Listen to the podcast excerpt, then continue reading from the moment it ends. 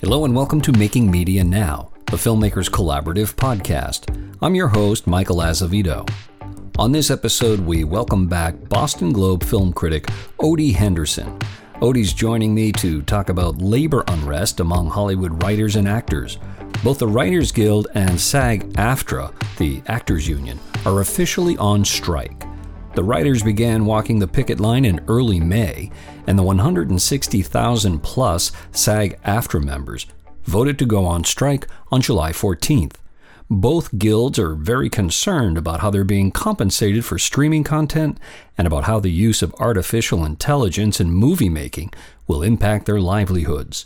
Odie also shares with us some of his favorite movies so far of 2023 and we chat about two new big releases that open this week Barbie and Oppenheimer, or as Odie refers to them, Barbieheimer. Making Media Now is sponsored by Filmmakers Collaborative, a nonprofit organization dedicated to supporting media makers from across the creative spectrum. From providing fiscal sponsorship to presenting an array of informative and educational programs, Filmmakers Collaborative supports creatives at every step in their journey to learn more, visit filmmakerscollab.org. And now on to my conversation with Odie Henderson. Hello, Odie Henderson, and welcome back to Making Media Now. Thank you for having me again. It's good to be chatting with you here at a, a pretty auspicious moment uh, in the world of the entertainment industry, the uh, TV and film industry, at least, as 160,000 members of SAG AFTRA voted at the end of last week to join their compatriots from the Writers Guild, 11,000 strong of them. So SAG joins the WGA and they all go on strike. When you hear that news as a film critic, what's the first thing that goes through your head? Well, the first thing that goes to my head is I hope they get what they're striking for. Um, the second thing that goes to my head is that, you know, it, this is the first time since 1960 that both the Writers Guild and the SAG and the Screen Actors Guild have been on strike at the same time. You know, they were strikes separately in different uh, times, but this is the first time they've both been on strike at the same time. And so this shuts down a lot of productions. I know the Deadpool 3 and several other productions have shut down. Um, the stars are not allowed to make appearances or to promote the work that they're doing. So the Emmy nominations were just out. Uh, the Emmy show would be empty if they ran it because number one, there's nobody to write it, and number two, nobody would show up to promote it because they're on strike. Uh, so they're thinking about moving the Emmys. The red carpets, they moved a couple of red carpets up kind of knowing that there was going to be a strike or thinking the possibility of an actor strike. So that's why uh, the Oppenheimer screening in, in uh, overseas, they were there for the for the red carpet, but as soon as the strike was called, everyone walked out. Yeah, I saw that, and I in in reference to what you just mentioned, I I had read that production on uh, Deadpool three, as you mentioned, immediately shut down, and Venom three. I missed Venom one and two, so Venom three has been shut down. Gladiator two. Who knew that was coming down the pike? But why should that surprise me? And Twisters. I'm assuming that's not about the licorice candy. I mean, I guess it's Twisters, the sequel to Twister, but Gladiator 2 uh, Russell Crowe has been complaining, saying, you know, people stop asking about this effing movie because he's not in it. Because if you've seen Gladiator 1, he's dead. and it was 23 killed. years ago. Correct. And so Russell Crowe was like, they should pay me to, because I keep getting questions about this. So yeah, everything is shut. I thought Gladiator 2 was finished. Like apparently, I guess it's not. Um, there's also just throwing this out there, there's also two possible sequels to The Passion of the Christ. Now, I am I am the son of a minister. Yes. I grew up in the church and I may be a sinner now, but I haven't forgotten everything that they taught me. And uh, last I recall, there were no sequels to Jesus. We're yeah, well, still waiting exactly. for a sequel, and that, it's not going to be a nice one. So, that is so Mel Gibson is. Well, let's torture Jim Caviezel more. And speaking of Jim Caviezel, of course, he's in the number two movie of, of the week, the uh, I forgot what it's called. A Sound of yeah. Freedom. yeah, Sound of Freedom. Yeah, and I want to talk about that because it's uh, I've I've been reading, uh, doing some reading about that. But before we get into movies that actually are playing, and you know, obviously they finished production and now they're looking for audiences. Let's go back to the strike just for a minute. You had said that it is your hope that the the uh, Screen Actor Guild, SAG, AFTRA, and the Writers Guild uh, that they get what they're striking for. In a nutshell, what do you think the major uh, issues are that are keeping uh, the studios and management and the writers and the actors uh, from coming to an agreement? What are the biggest issues? AI is a big issue. Before we even talk about that, let's talk about money. You know, Hollywood accounting is always in the red. You know, Titanic lost money. Avatar lost money you know, uh, John Cusack talked about say anything, the residuals that he was going to get on say anything and never come up in the what is say anything? He's almost 40 years old. Um, you know, Hollywood is always saying they don't make any money, and so therefore you don't get paid. So them getting raises that are commensurate with inflation. This is not just uh, uh you know a, a, Screen Actors Guild or Writers Guild thing. This is a, a pretty much in any profession people want a cost of living raise. And mm-hmm. people tend to forget that acting and writing is never glamorous, but uh, acting is you're not acting all the time. And also, if you're not someone like Meryl Streep or a big star, you're going from role to role. And it could be a long time before we have another role. You have to live off of that. You also have to pay your insurance. And all these things add up. It's like being a contractor, really. And so that's one thing. The AI thing is a little more difficult to kind of explain. But the, bottom line is that writers want to be assured that they're not going to use any type of AI to replace them. And actors, especially background actors, are talking about how they've been scanned and put into a system so that they could be used as extras in other scenes where they're not being paid. So again, it comes back down to money. So, you know, if you want to take my image and put it someplace, you should pay me for the use of that image. And also with streaming, it's different with streaming than it was in like, say, a repeat. Say you were on the Beverly Hillbillies and Beverly Hillbillies are on repeats all these times and you got like a nickel every time they show. Well, that's not, that's not true, but let's just use that as an example. Sure. Whereas they can measure that Beverly Hillbillies is on cable four times last week. So you get 20 cents. But the streaming things, they don't keep track of this on purpose. So they don't want to tell you how many people have watched you. Right. And so if you know, they're basically railroading you out of money. Mm-hmm. And, you know, the Bob Iger and David Zaslav, who has become the enemy that even general people know who he is and can't stand him, they're saying this is wrong, but then they're making $400 million. And executives, they don't do squat. Yeah, I've read they some. Don't. I've read some tweets. I've read some. I've read some tweets in the past uh, few days from uh, from members of the either the WGA or, or SAG-AFTRA basically saying, when was the last time anybody paid a dime to see a movie that Bob Iger either wrote or starred in? And the answer right, would be never. never. This is not the same as when Darryl Zanuck and Leo Mayer, uh, uh, Louis Mayer, and you know Jack Warner and Harry Cohn. They you know, these are names that people knew Zanuck was. Zanuck was so involved in the movies that, you know, Hitchcock hated the fact that he was constantly trying to rewrite Rebecca. So this is a much different world than it was in the studio system where, I mean, no one would know who David Zaslav was. He wasn't screwing with TCM. Exactly. And so, taking yeah, a prestige brand like HBO and turning it into this yard sale of a streamer called Max. Max. right. Everyone knows that Cinemax is only for softcore porn at three o'clock in the morning. HBO was the big thing that everybody knew. Prestige how, television. How do you do that? How do you take the, you know, the the part of the of the system that is everybody knows and replaces it with the thing that nobody knows? Yeah. You, know, you have to be like 40 to know what Cinemax is even for. Yeah well, it would be you know it, it would be like if he had taken over, uh, you know, Lexus and said, you know, we're going to change the we're going to change the whole brand and just call everything Corolla, and and, and, and yeah, people will find Lexus, it. right? The, the take all the, the Lexus and just call them. I mean, Lexus is a Toyota, but you know, you know. exactly my point. Yes. So the but the you know when we get back to speaking about the Bob Igers of the world and the Zaslavs of the world, their audience of course, they're concerned in the long run about the audiences that either tune in or show up at the theater, but their real audience is their shareholder. And that's what they're, you know, that's what they're watching.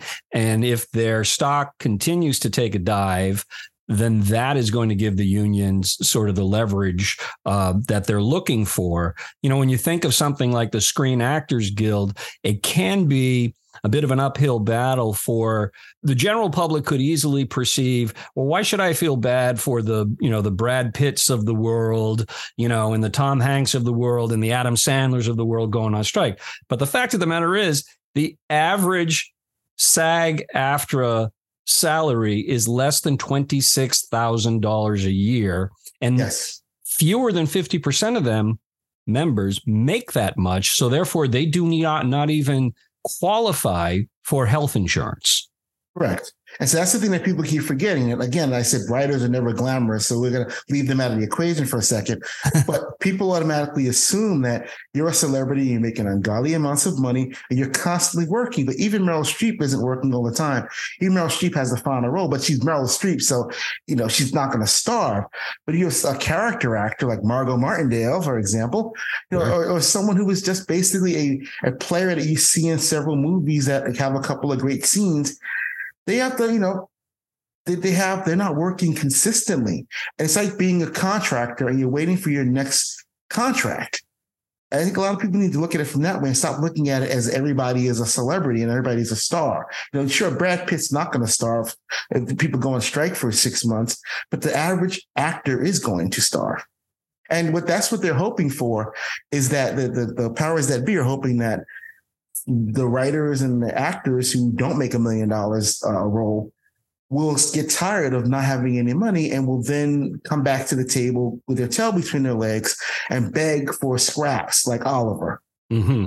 Oliver Twist. That's not going to happen because what they don't realize is that if you've been broke before, you can survive being broke long time. If you're rich and you all of a sudden you're poor, it's a different world. But if your struggle is constantly this, this is not new.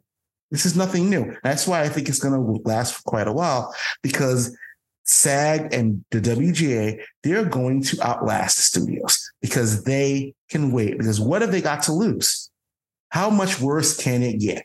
Now, do you have any idea whether now that SAG is also on strike, do you have any idea whether the uh, the the um, the Writers Guild and SAG are going to be negotiating in unison, or is it still considered two parallel paths of contract negotiation? Well, that I don't know, but it seems like they've kind of come together with some form of a united front. Whereas the DGA, they went with the contract, so which is the, the directors, directors Guild, out. right? Yeah, right. so they're out. So unless they, find a movie with no actors and no writers. well, you know, some of these directors like Christopher Nolan write their own movies, but if they're in a WGA, they can't do that. Exactly. But you know, it's the, the bottom line is that the movies that are already in the can are going to come out. They won't be promoted by anybody because the people are on strike. But then again, you know, they'll sell commercials and trailers. That that's already done. It's the movies that are being made that are going to suffer. They're shut down, like you said. Several of these movies are shut down already, and it's it's going to last a while. It's going to be sad. The writers have been on strike what seventy or eighty days at this moment. SAG strike is is new. It's just happened a couple of days ago. So you know they're digging in their heels, and I think rightfully so. Um, and then the the Bob Igers and David Zaslavs are not making themselves look any better because they're saying stuff that sounds like you know rich assholes. Yeah, the the Iger was in Aspen last week saying that the unions were being unrealistic in their ex in their in their expectations. In Aspen, where was he? if he had been, you know, on the freaking Riviera, that would have been only have been worse. That was a bit of a let them eat cake moment. Yes, and you know the, the Americans make fun of the French all the time, but the French is something we'll never do. They kill the rich people. yes. We are not fomenting revolution here on making. No, no, no, no. I'm we we, sp- we speak in allegory. Disclaimer. disclaimer. The please don't sue the Boston Globe. Uh, no. so Here's a question for you. As I look at the top five box office movies midway through 2023, starting from five, going up to one, we've got coming in at number five, Avatar Way of Water. Number four is Little Mermaid. Number three is Guardians of the Galaxy Volume Three. Number two, Spider Man, the ninth Spider Man movie, by the way. This one is Across the Spider Verse. And the, the number one movie so far this year and this is this is this is um theatrical release is the Super Mario Brothers.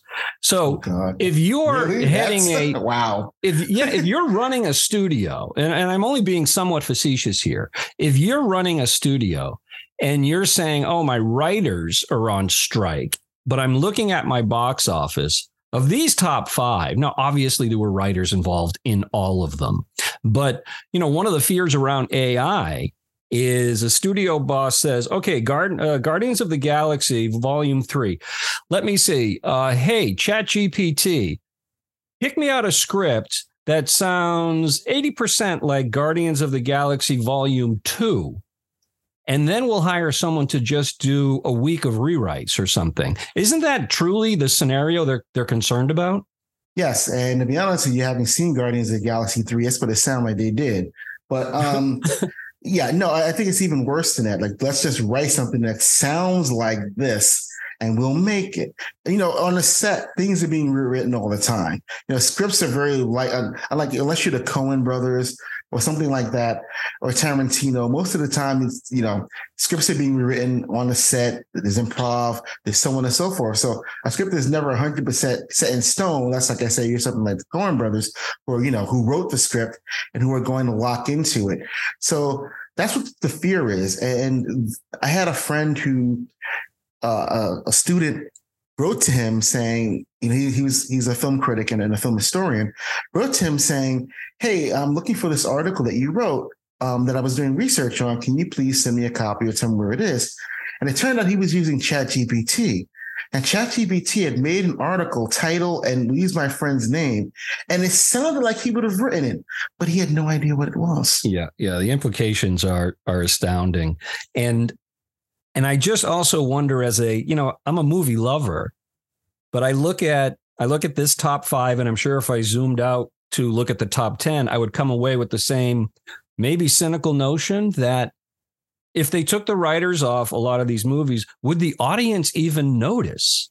Yes and no. And I made a, a jokey comments about how I said that Marvel and DC, these people are so ingrained into this, why the movies are so crappy because they'll serve you anything you want. Like Suicide Squad wasn't even done. Which one? And they put it out, Suicide Squad. Okay, it hadn't even completed. That's right. No, and they just put it out. You know, and the people went to see it. It made three hundred million dollars. I said they could put the Warner Brothers logo on the screen and play the Batman music for two hours, and it'll make four hundred million dollars. so you think you're cynical about this stuff? I'm even more cynical about it. But in that same token, someone did actually write those movies, yes. and you know, whether I think the quality is, is subpar or not, someone did write those movies and there were ideas present. And AI, and, and kind of this someone I come from a tech background, as you know. Um, the reason why AI, AI will never fully work is because AI is perfect and we are not. Absolutely. And that's where the so it does not know in. how to right. It does not know how to make those mistakes. Right. How to break into something that a human being would do. And so the studios think that this is going to be, you know, wonderful. And it, it's turns out it's not going to be wonderful. But unfortunately, the studio is not going to suffer. It's going to be the people that are on strike.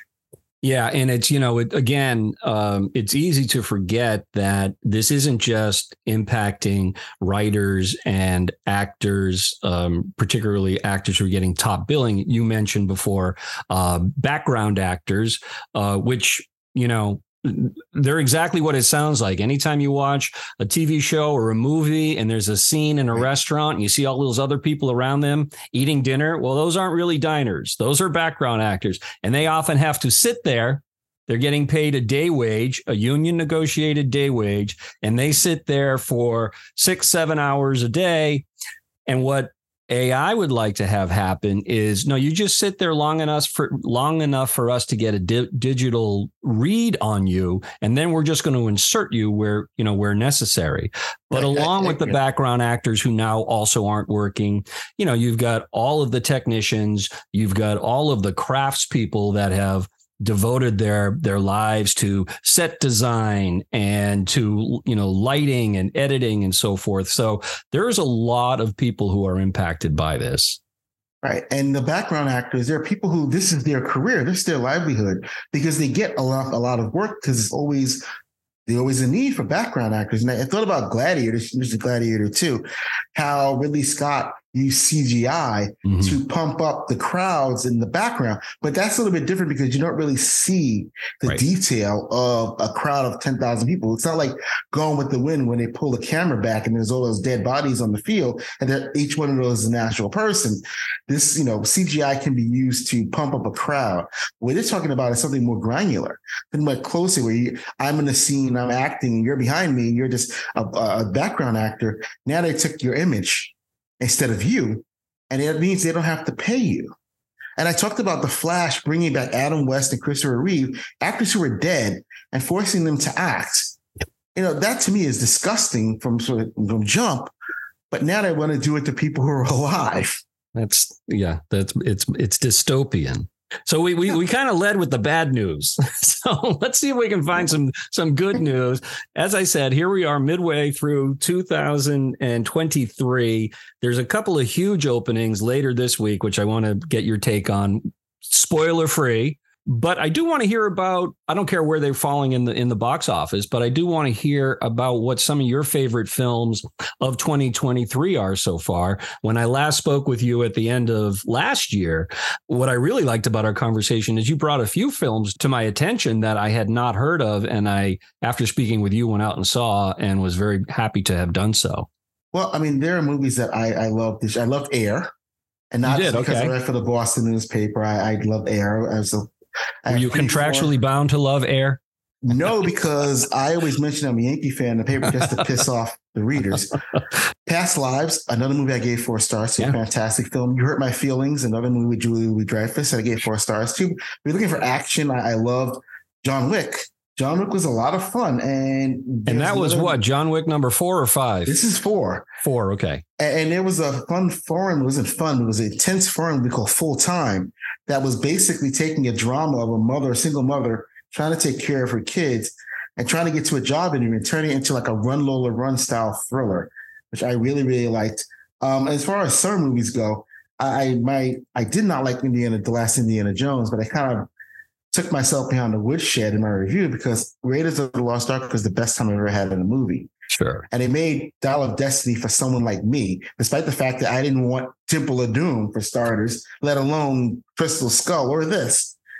And so the, the nostalgia factor can be dangerous. Sure, exactly. this type of thing, constantly bringing you back to re- repetition. And I said in my review that the regurg- regurgitating thrills that we've already digested. And yeah. I, I, you know, that can be an issue.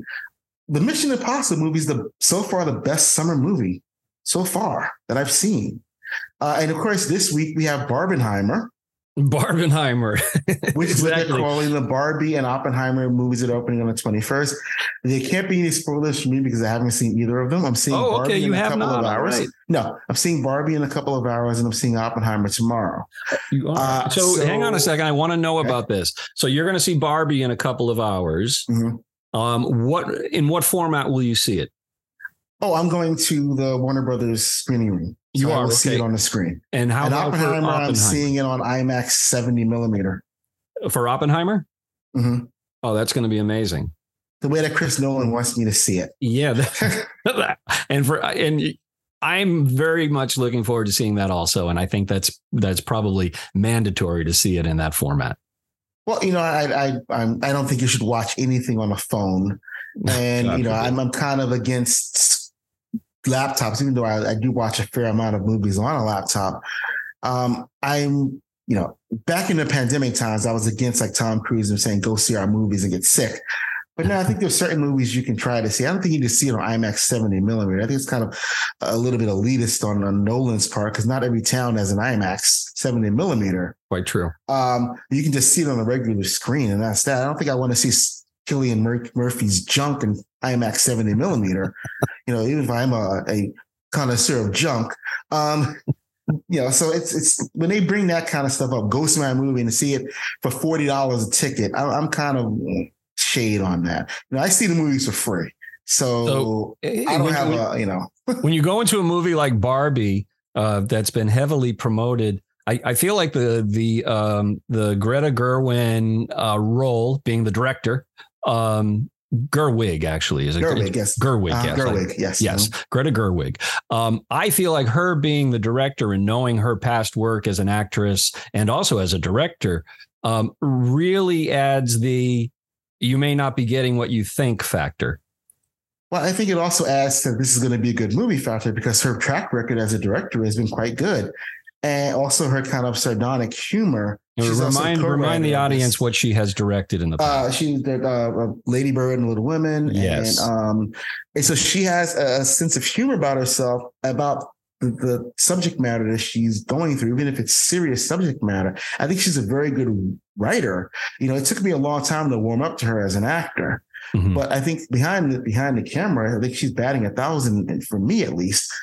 And so that added to, you know, if Barbie had been directed by Tarantino, I might have a different kind of perspective on what I was getting. So I purposely avoided learning as much anything I could about Barbie, simply because I wanted to go in as blindly as possible. But something like this, you need to go in as blindly as possible. Like Oppenheimer, we know what happened. Well, it's So, funny you you, say that. Yeah, I mean, we do know it. And first of all, who's we? Um, I do wonder, you know, if you stopped 100 people on the street today, and first of all, asked him, asked them who Oppenheimer was. I don't think you're going to get huge numbers of folks saying they did. But then, you know, if you if you ask them who was the architect of the Manhattan Project, you'd get even more blank sta- uh, stares. But you said, do you know what a nuclear bomb is? You would know what that is. Different story. So yes. kind of at the end of the day, it winds up by default being that, you know, hey, do you know what a nuclear bomb is? Yes, well, Oppenheimer is the guy that, you know, that's ushered it in. And, you know, there have been movies about this before. They've been they've been pretty bad. There's been the Manhattan Project, which is kind of uh, a kind of a no nukes kind of movie from the 80s, where it was written by the guy that co-wrote Annie Hall. Um, and there was Fat Man and Little Boy, which is Mm. one movie Paul that Newman. Paul Newman doesn't put on his resume uh, ever. They didn't even they didn't even cover it in that thing that um Ethan Hawke directed. And that was, and that was a pretty long. high profile movie at the time, if I recall. Yeah, Was that it was Roland Joffe directing that? I want to say it was. I mean, you may be correct about that. And Paul Newman wasn't the only star in that movie, but it was an enormous flop. And you have to go back to something like Doctor Strangelove Yeah. to get a movie about or the China Syndrome, simply because you know it came out the exact time of Three Mile Island. you know, here. So it's, I think people, the that's why PR brings this stuff up. I'm sure that half the people that bought tickets for Barbieheim, Barbenheimer had no freaking idea who Oppenheimer was. Just thought it was cool. These movies come out the same day and they were getting a lot of hype from the studios. So the studios is doing their job because now a lot of people know about Oppenheimer, a three-hour R-rated movie about nuclear war. Yeah. And they know the same people, amount of people know about Barbie, you know, a doll that came out in 1959. I think the biggest test for Oppenheimer is going to be is it possible for a modern audience to sit in a theater for three hours and stay the hell off their phone? They sit through freaking those Marvel movies that are like nine hours long. In fact, uh, Mission Impossible was almost three hours long. It's the longest of the summer movies. Nothing has been under two hours. That's Everything's two hours and 20 minutes, two hours and 40 minutes, two hours and 50 minutes.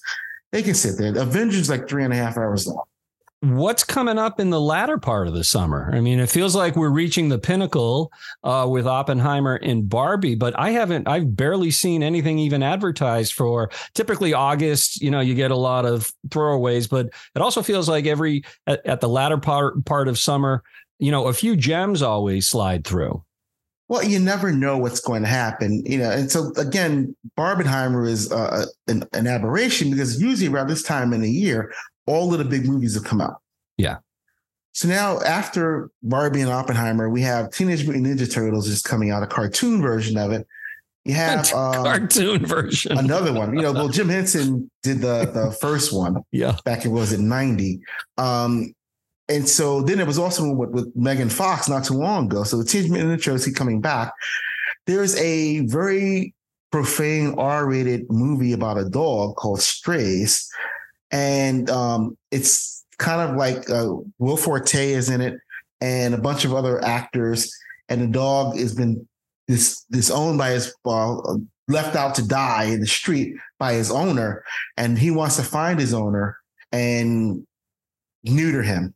That's not what the, the trailer says. Yeah. Just bite his you know what off Okay. and neuter him. So that's another movie that's kind of Sounds like I, I, may have. I'm I'm picturing a future a future double feature with with that and Cocaine Bear. Well, I like Cocaine Bear. I like Megan too. Again, these movies that get pumped up by a studio. Universal, who made Oppenheimer, in their heyday in the 70s, they made schlock. That's why I love the grungy old Universal logo I keep talking about in my reviews. Cocaine Bear and Megan are both Universal. They know how to promote a genre picture. Granted, Oppenheimer is not a genre picture, but they do know how to promote these things. And so at the end of the summer, you might be bored. You might want to go see a movie. And these are your options. There's also a movie called Bottoms, which is about uh, a lesbian cheerleader, lesbian couple of lesbian teenage girls who decided to start a fight club so they could sleep with cheerleaders. That sounds like a lot of fun. It was a big hit at Sundance. So you never know, these little gems kind of pop up every so often um, toward the end of the summer. And then there's also Talk to Me, a big horror movie that is like the Monkey's Paw meets Flatliners. Um, that's coming out at the end of, of July also. So there are little little things. You said gems is a good word. But for the most part, this is it. Barbie and Oppenheimer are the last hurrahs of summer. Well, it's going to be interesting to see how it how it's going to be very interesting to see how this strike shakes out. It's going to be interesting to see the box off numbers, box office numbers for each of those films. Um, personally speaking, I could care less about how they perform in the box office. I'm going to go see both of those both of those movies. I look forward to reading your reviews of each of those. And uh, Odie Henderson's reviews can be seen in the Boston Globe, either in good old print or digitally, of course. And uh, thank you for your time, Odie. I appreciate catching up with you. And um, let's let, let let's pencil in a date to talk at the end of the year uh, to see what what all of this madness has wrought see. Hopefully, the strike will be over and everybody will be happy except the studios. And we'll be able to talk about those holiday releases, which are always something to look forward to. Absolutely. Thank you, Odie Henderson. We'll talk soon. Thanks.